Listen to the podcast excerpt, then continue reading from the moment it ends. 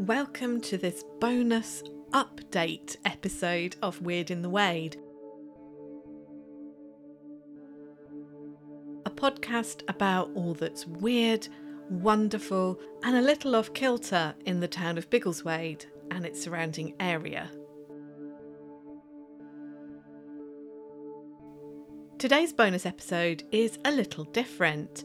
I'm going to be revisiting some of our previous stories and giving you updates on what I've uncovered since the episodes aired.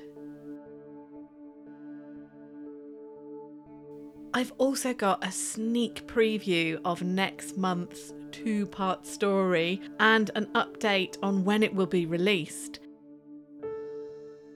There's an 180 year anniversary to tie in with, you see. I've also got a spooky story to tell you. One that happened to me whilst I was on holiday in May over in Silsoe on the other side of Bedfordshire. Welcome to Weird in the Wade.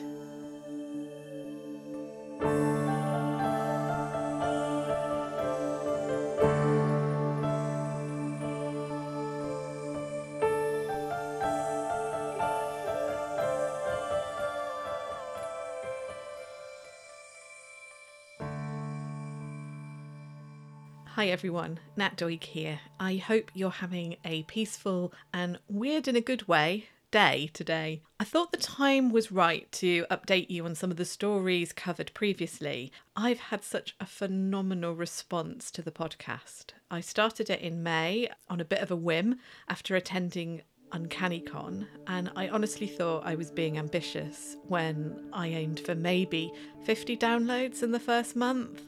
Well, you've been amazing, all of you who are listening. Um, I got over a thousand downloads in the first month, and now we're not even a full three months in, and there's been over 3,000 downloads of the podcast. So, thank you. Thank you so much. Um, I'd still be doing this if there were only a dozen of you listening. so, um, to have so many regular listeners and from all over the world is just amazing. It is completely mind blowing to me that this is happening.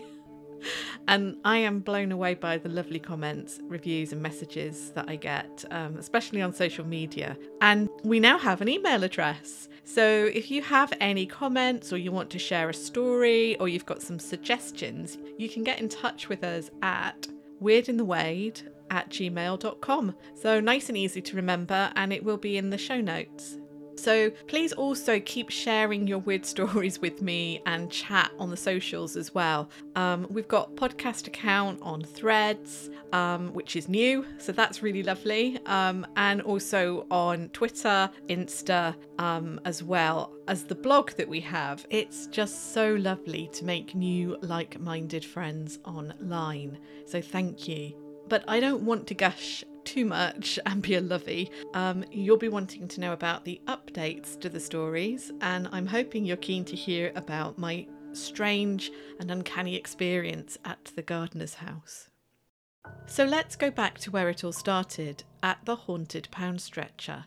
As you'll remember in episode 1, I told the tale of how a bargain shop in Biggleswade had been plagued by poltergeist activity. I did some digging and discovered that the shop's previous incarnation as a furniture store had also experienced a haunting. The ghost was given a name, Aggie, and that had been passed down over the years. One story said that she was a victim of the Great Fire of Biggleswade, but I was able to pretty much discount that as being a likely cause of the unsettling happenings. And there's a bonus episode that explores what happened during the fire and why I don't think there were any victims who were actually killed on the day of it. I also discovered a new theory about how the fire was started, which is all covered in the bonus episode. The Pound Stretcher building is now a fantastic coffee shop and gym, and I've been back there on numerous occasions drinking lattes in the space that was previously the upstairs office and storerooms where the presence of Aggie was most often reported. The cafe has a lovely atmosphere, and I'll talk a little bit more about that later. Staff at the coffee shop and gym did tell me that they still joked that Aggie was about, especially if things like bags of coffee spilled or there were other mishaps, but no one had any unsettling stories to tell. So, after the episode went out, I was contacted by more people saying that they had found the atmosphere in the pound stretcher a bit odd or uncomfortable. Others in neighbouring shops and pubs also got in touch to talk about the bricked up tunnels which link many of the town centre premises. I will be exploring what we know about those tunnels in a future episode. Unfortunately, Biggleswade History Society didn't have any additional information about the tunnels to share with me when I got in touch with them. They are as interested as we are to find out more about them. However, the History Society have invited me to speak early next year at one of their meetings, which is very exciting. I did get one new tip off, and that was that the buildings at the back of the pound stretcher that were used for storage by the shop and are now part of the gym, were once an undertaker's mortuary. Now, I'd heard rumours about this before. I've searched the local newspapers, but I haven't found any undertakers advertising at that address or nearby. But they could have used it solely as a mortuary whilst their public facing offices were elsewhere in town. I won't give up on this. I'll keep looking into it and I'll continue to investigate. I'm pretty sure there was a mortuary along Church Street or Brewery Lane, as it used to be called. It's just finding out where.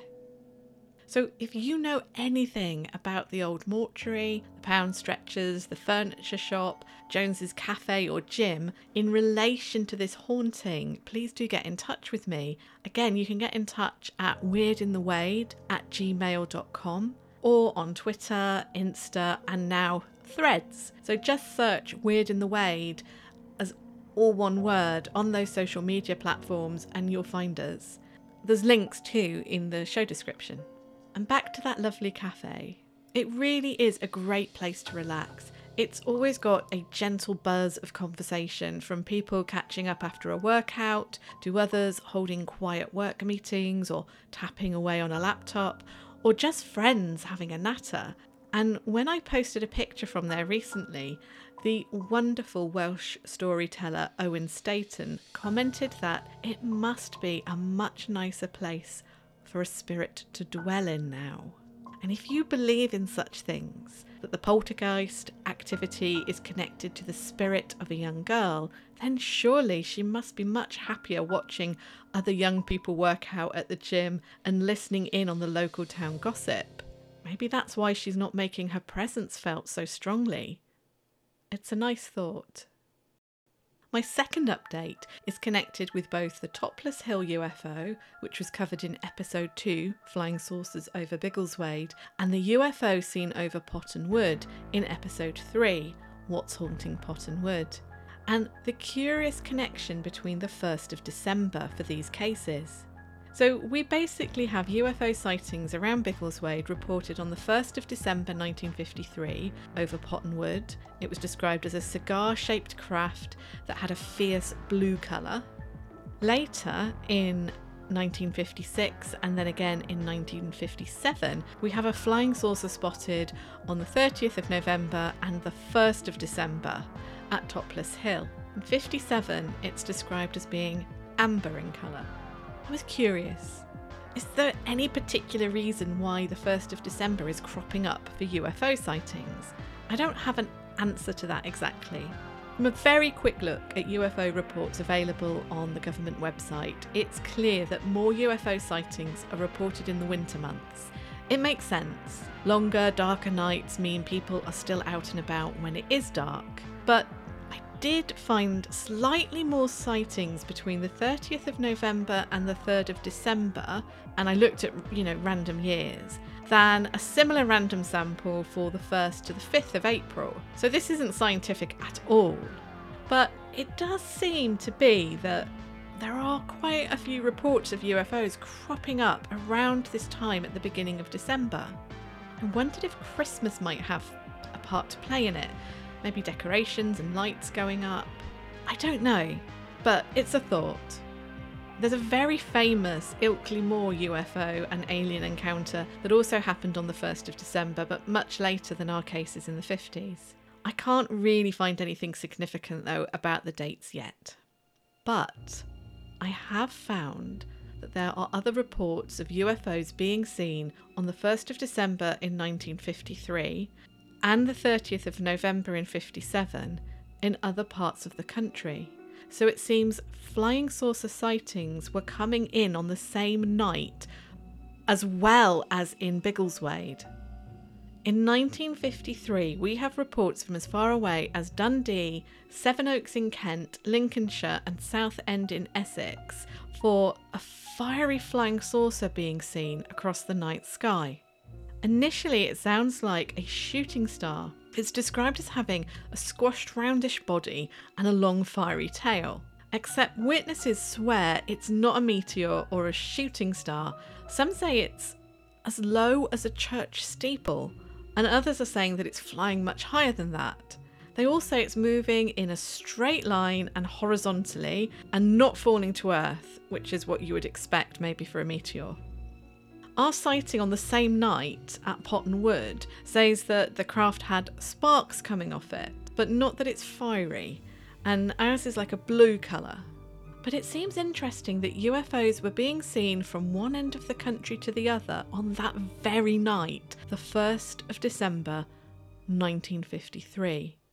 And I think that is unusual.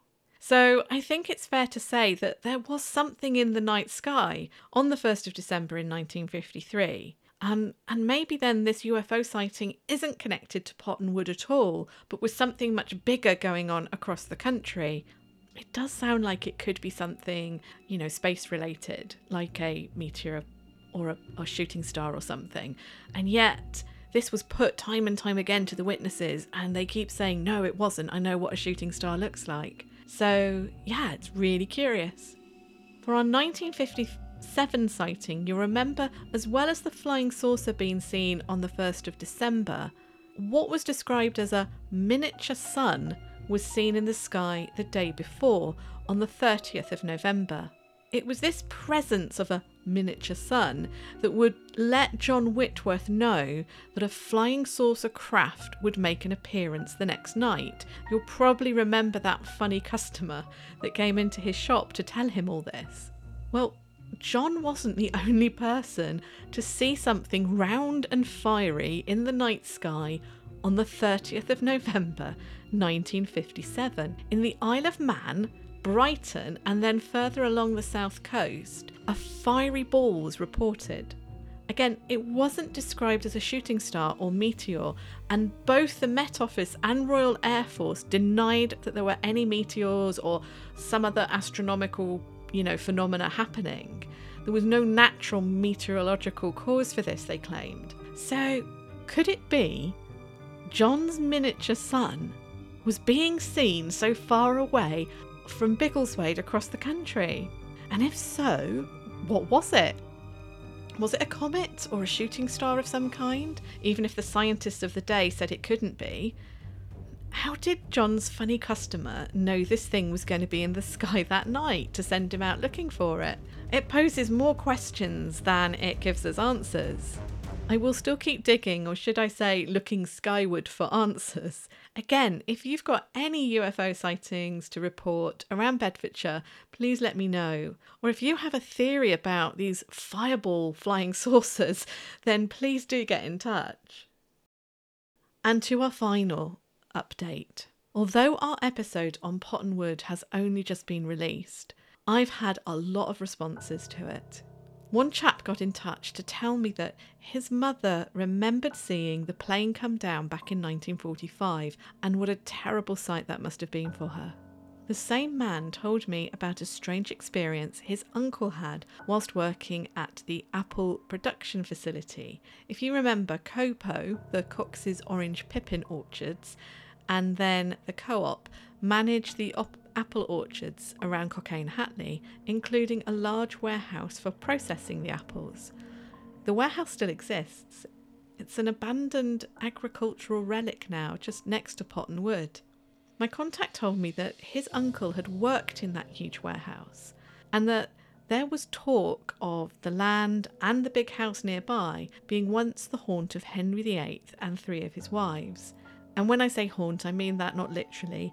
Um, when he was alive, he was living there or visiting. There was also talk of either the de Grey or Grey family being there. Now, there's definitely an Edward Grey living at the manor at Cockayne Hatley in 1515, according to the Bedfordshire Online Records. He's described as an overlord, living there whilst it's actually owned by the Cockayne family. He's kind of like looking after the place for them. So maybe it's this Grey family that is remembered and has been connected to the ghost story that I was then told. Anyway, the chap who got in touch told me that his uncle was working in the apple warehouse when he saw a woman in a long grey dress walking across the open warehouse in front of him. Not knowing who she was, and the fact that she was in strange clothing is, I'm guessing, what made him keep a close eye on her and see where she went. She disappeared around a corner, and when the worker went after her to see what she was up to, he realised that she hadn't turned a corner at all, as there was no corner to turn there. She'd walked straight through a wall. She was another grey lady who possibly also had the name Grey, and that's the second we've come across in Bedfordshire. One of our bonus episodes is the Grey Lady of Silsoe, whose surname was de Grey. If you know anything about Grey Ladies at Cockayne Hatley or the history of the old house there and how it's connected to Henry VIII and three of his wives, then please do get in touch. I do have one other report relating to Potton Woods. Somebody got in touch with me on Twitter to tell me that they are visiting the woods twice a week to carry out butterfly surveys and other nature surveys. And they were able to tell me a little bit about some of the things that I found mysterious in the woods. So, for example, you might remember that I described a kind of ladder and platform, like a viewing platform, at the crossroads in the middle of the woods. Now, we suspected, myself and Paul, that they may be related to hunting, but we hoped that maybe they were observational posts as far as like monitoring nature was concerned. Sadly, it is hunting. Apparently, there are herds of roe deer, and hunters do come and hunt for the deer at Cockayne Hatley and in uh, Potton Woods. So that is sad, but it also might explain why I found it so incongruous and a little bit disturbing because at the back of my mind, I probably did realise that this was for hunting. I um I wonder whether they shut the woods as such or try and discourage people from going in when there's hunting going on. It's something that you're not really used to in sort of rural England. Maybe when you're walking around Scotland and certainly in America um, or Canada, um, I've always been aware of the fact that there might be hunters in the woods, but it's certainly nothing that I would expect um, when I'm walking around woodland in England. They also told me that for the whole time that they've been there doing the nature uh, and butterfly surveys, they've not smelt burning at all. And I found that equally curious because so many other people have said that they have smelt burning, and yet there is someone who's there very regularly and they've not smelt burning or smoke. So it does just, yeah, wonder what is going on there. They did say that if there was a smell of smoke or burning, that they felt that it was most likely to be burning coming from the fields um, around nearabouts. Although, obviously, stubble burning um, is not allowed to happen anymore. Back in the 80s, it was something I remember growing up around here um, in Bedfordshire that the fields would be set alight and the stubble would be burnt and you couldn't hang out your washing for a few days. Um, but thankfully, that's a practice that's now not allowed. So they didn't really help us with the mystery of the burning smell or the smoke, but they did solve the mystery of the ladder for us and were able to tell me that the butterflies are thriving at the moment in Potton Woods, which is lovely considering that there's been real um, problems with butterfly numbers over the last, well, decades really. So at the moment, they are um, measuring a good variety of butterflies in Potton Woods, which is always good news to hear. And now, before I tell you a little bit about next month's two part episode, I have a little tale of my own. Some of you who follow the podcast on social media will know that back in May I went on a short holiday with my parents to stay in an old house connected with Wrest Park at Silsoe. It was an amazing place to stay, and I can't recommend enough a visit to Wrest Park itself and a holiday in this lovely house in its grounds. The house we stayed in was the old gardener's house. It was a square Georgian structure with high ceilings, lots of light, and on the top floor there were oval windows, like little hobbit windows, looking out over the fields. I chose a room which had two beds in it, one of which was right next to one of these oval windows, which is the one I chose for me. The view from the window was of an avenue of chestnut trees in full blossom. The room was narrow and long, with the other bed in the opposite corner to mine. The door was on the left and behind me. It's important to know that layout of the room for later. The house overall was large, light, and had a lovely quiet atmosphere. In the living room, light dappled through the silver birch trees outside, which lent it a really tranquil feel. There was a walled garden with yellow roses at the front door, and there was a really big tree in the middle of the garden full of noisy jackdaws. And it's the first night that we're staying at the gardener's house. It was still just light outside when I went to bed, twilight. There was a low glow on the horizon. Birds were settling into the roost. I was looking out of my oval hobbit window and enjoying the view. But I reluctantly closed the curtains for sleep and lay down. My head was full of the usual sleepy whirl of the day that had just passed. A few minutes later, when my eyes had got accustomed to the dark, I started to look about the room, and I wasn't really sure why or what it was I was looking for. I suddenly didn't feel so sleepy. Something was bothering me, a kind of scraping at the back of my mind and then my gaze snagged on what it was that was unsettling me. There was an eerie orange glow coming from under the bed. My heart leapt. What the hell could it be? I leant out of my bed slightly, and the light was definitely coming from under the bed at the other end of the room. For some reason, my mind immediately went to Close Encounters and that orange light shining under the kitchen door in the film. And that scared me as a kid when I first watched it. I'm surprised by my decisiveness in the next bit because I put my glasses on and I leant down as far as I could so that I could see under the other bed. And trembling, I saw what was causing the light and the relief that rushed over me was also breathtaking. There, under the other bed at the far end of the room, was an extension lead for plugs, and the sort that has an orange light on it to tell you that it still has power. I felt very silly for being scared of an extension lead.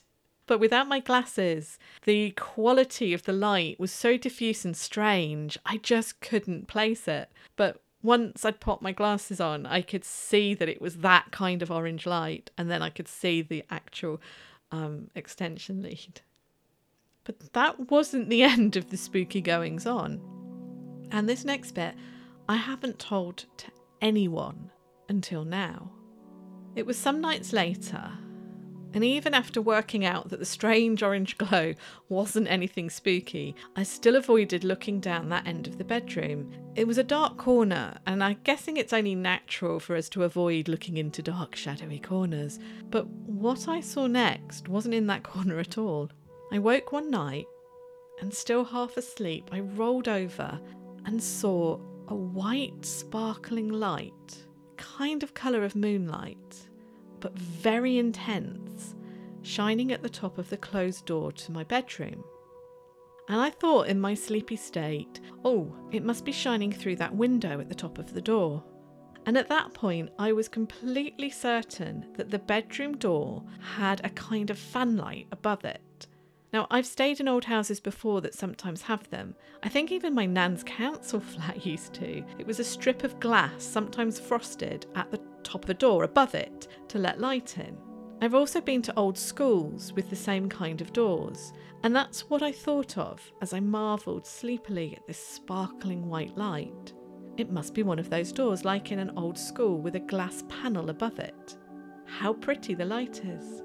How soothing! And I nodded off back to sleep. In the morning, I remembered the strange light, and I was puzzled by how it had shone through that window above the door because I couldn't work out where the light was coming from to reach that high. I was about to go and look when, to my surprise, I saw that the door didn't have a glass strip above it. It was a solid door and solid wall, and it was still firmly shut. And then I thought back to what I had seen, and I realised that it had been quite a large area of light, and it wasn't above the door. It was at about head height, much lower down, and I was just completely flummoxed. It hadn't been frightening in any way. In fact, the light had been utterly beautiful, peaceful, like concentrated moonlight, but only more shimmery. I don't know what I saw or if I saw anything. I could have been half asleep. It could have been a type of sleep paralysis, which I've experienced at least twice in my life, and they will be stories that I'll tell on another time. But it didn't feel like sleep paralysis. Whatever it was, it was positive, and the house had a wonderful, graceful energy to it, so I wouldn't want anyone to think it was a scary place to stay, because it really wasn't. Now, the curtains were firmly closed, and the light wasn't escaping from the curtains. Um, and also the angle of where the window was, it was very low down, it was to my side. I could not work out how maybe something shining through the window or through a gap in the curtains might have made that kind of light on the door. There were also no mirrors around to reflect the light either. So I'm just completely flummoxed. I think the most logical explanation is that it was a kind of dream. Maybe I was more asleep than I realised and I just drifted off and I dreamt the whole thing. But if it, that's the case, it's one of those dreams where I it felt extremely real. So have you ever had a strange experience seeing lights like this? I'd love to know. And last but not least, some information about our next story and episodes about the Potton Poisoner. On Saturday, August the 5th this year, it will be 180 years to the day that a woman named Sarah Daisley was hanged publicly for the murder of her husband. She was suspected of killing a previous husband and her infant child as well. She was the last woman to be publicly hanged in Bedfordshire, and she was known at the time as the Potton Poisoner. There's still to this day so much debate about her. Some see Sarah Daisley as a victim of a miscarriage of justice, that being a woman in Victorian times, her choices were so limited and she experienced such hardship and violence in her life that she can't be judged for her actions in the way she was judged at the time. Many feel that the misogyny of her times forced her to do terrible things. Others have labelled her the UK's first female serial killer on a technicality. Technically, she was only convicted of one murder, but because she was suspected of two others, they argue that she should be the first female serial killer in the UK. And one recent academic paper calls her a she devil and serial deviant, a woman who should be reassessed along with all Victorian women through a different lens that doesn't cast them as victims this academic thinks that Sarah was bad to the bone, and why can't a woman be bad to the bone? As always, I think the truth is far more complicated. I've tried to uncover as much of her story from contemporary reports as I can. I've tried to look at her story with a modern eye, but also with the lens of her time. I think there are aspects of her life that to this day uh, have been misreported, mistaken, mistakes have been made early on in the narrative and they just get sloppily repeated. I think it's totally possible for someone to do bad things, but also to live in a world that treats you badly, and that you've got to consider both to understand what's going on here for her, for her victims, and for the justice system at the time. And don't worry, this isn't a story of just history and true crime. I came across the story of the Potton Poisoner because of a ghost story attached to it. It is a huge topic. As I mentioned, academic papers are still being written about her, so to fit the story into one episode is going to be tough. So I'll be making two episodes. I wasn't sure how to release them. I ran a poll to find out what people thought I should do. Three quarters of respondents said they preferred two episodes rather than one long one, and I agree. I think two episodes is much better. So it will be in two parts. Now, just over half of the respondents to the poll wanted the two episodes to come out in August, and just over a quarter wanted episode one to be in August and episode two in September. And this is when I have a confession to make. I've not been very well for the last four or five weeks. My physical and mental health have taken a battering, and it's been really difficult for me to balance work, the podcast, and my health. I think I am on the mend now, but it means I'm behind with the podcast. I always like to have an episode in hand, it takes the pressure off me, and currently I don't. I've written the script and I know that I can record it and have it ready for the part one to go out in the next two to three weeks. So I may have to mix things up a bit for the next few months. You see, I'd also like to release a Halloween special just on or close to Halloween, as well as sticking to the schedule. So I had a think and I looked at the calendar and I've decided to shift episodes along a bit. Instead of going out on the first Monday of the month, they'll be going out on the last Monday of the month instead. And ta da! It means Potton Poisoner Part 1 goes out on Monday, the 31st of July, just six days before the anniversary of Sarah Dazley's execution. Part 2 will be out on Monday, the 28th of August. Then we'll have an episode on the 25th of September, and then the 30th of October, just in time for Halloween. So the last Monday of the month will now be the day to look forward to for Weird in the Wade episodes. I will, wherever possible, try to create bonus episodes, but for August that might be impossible. But here's a sneak preview of episode 4 part one of The Potton Poisoner. As the carriage makes its way up London Road towards the centre of Biggleswade, they hear it. A roar of people. Superintendent Blunden sees a slight twitch on the young woman's brow, a slight frown. Then her skin smooths again, her eyes clear. The other passengers look agitated. What's that? A lady in a fur hat demands. Blunden listens. A crowd, ma'am. Blunden doesn't want to alarm anyone by saying that it's a mob. The young woman in his custody, Sarah Dazley, speaks up. A crowd? What for? It's not market day. There's no fair planned. What is the crowd for? It's for you. Blunden meets Sarah's gaze and is shocked to see something like hope on her face, not the fear he expected. Then he knocks on the carriage to alert the driver. The horses are already becoming spooked, and the voices of the townsfolk and those from the wider county who have slunk into town is getting louder. Blunden hears the shouts of those positioned to watch for them. They're here! They're here! The carriage from London is here! Blunden knows that now the cry has gone out, more people will stumble out from the taverns and the inns and the drinking dens from the market square onto the high street, moving like one large beast rather than individuals, along Stratton Street towards them, filling the road with their shouts, their stink, and their overwrought emotions. The carriage trundles to a stop. You can't stop here! The woman in the fur hat flaps her hands in panic. Blunden ignores her. He is out of the carriage and conversing with the coachman. He has left Sarah by herself, though he is standing on the plate just outside the door, blocking any escape. She wouldn't try to escape. She shakes her head as she sees the fur hat woman and her younger companion lurch further away from her now that the policeman is outside.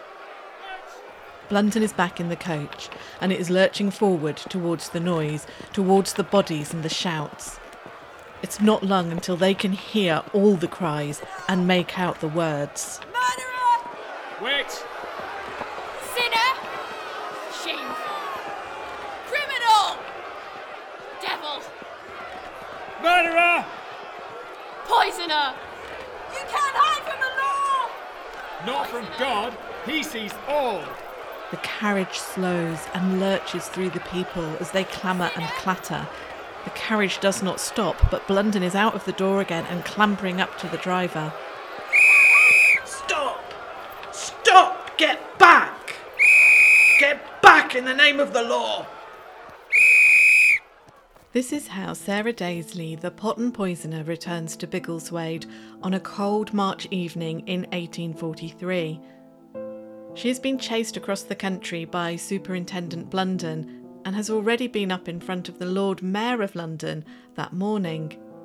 Now a prisoner, she will face two inquests and a murder trial and will be found guilty of one poisoning by arsenic. Her trial will rely on cutting edge forensic evidence, but will also fail to challenge the inconsistencies in the evidence presented. Her life began very differently.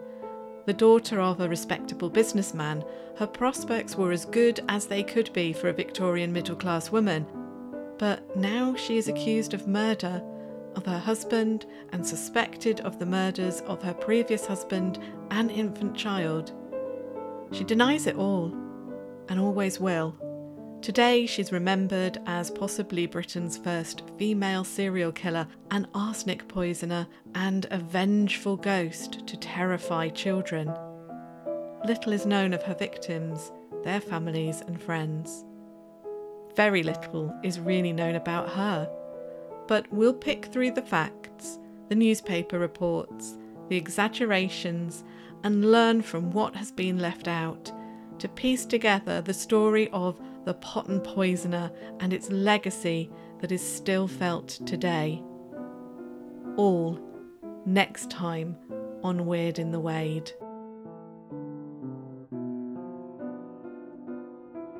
Thank you for listening to Weird in the Wade. Weird in the Wade is researched, written, and presented by me, Nat Doig. You can get in touch with us at weirdinthewade at gmail.com or on social media. Links are in the show notes. A transcript for today's episode can be found on the blog at weirdinthewade.blog. If you've enjoyed this and other episodes, please follow, rate, and review the podcast because it really does help other people find the show. And if you are able to and would like to give something back to the podcast, we have a Ko-fi page where you can buy the podcast a coffee. All contributions are gratefully received and go back into the podcast. Any funds are used for new equipment or field trips for recording future episodes. Anything is very gratefully received.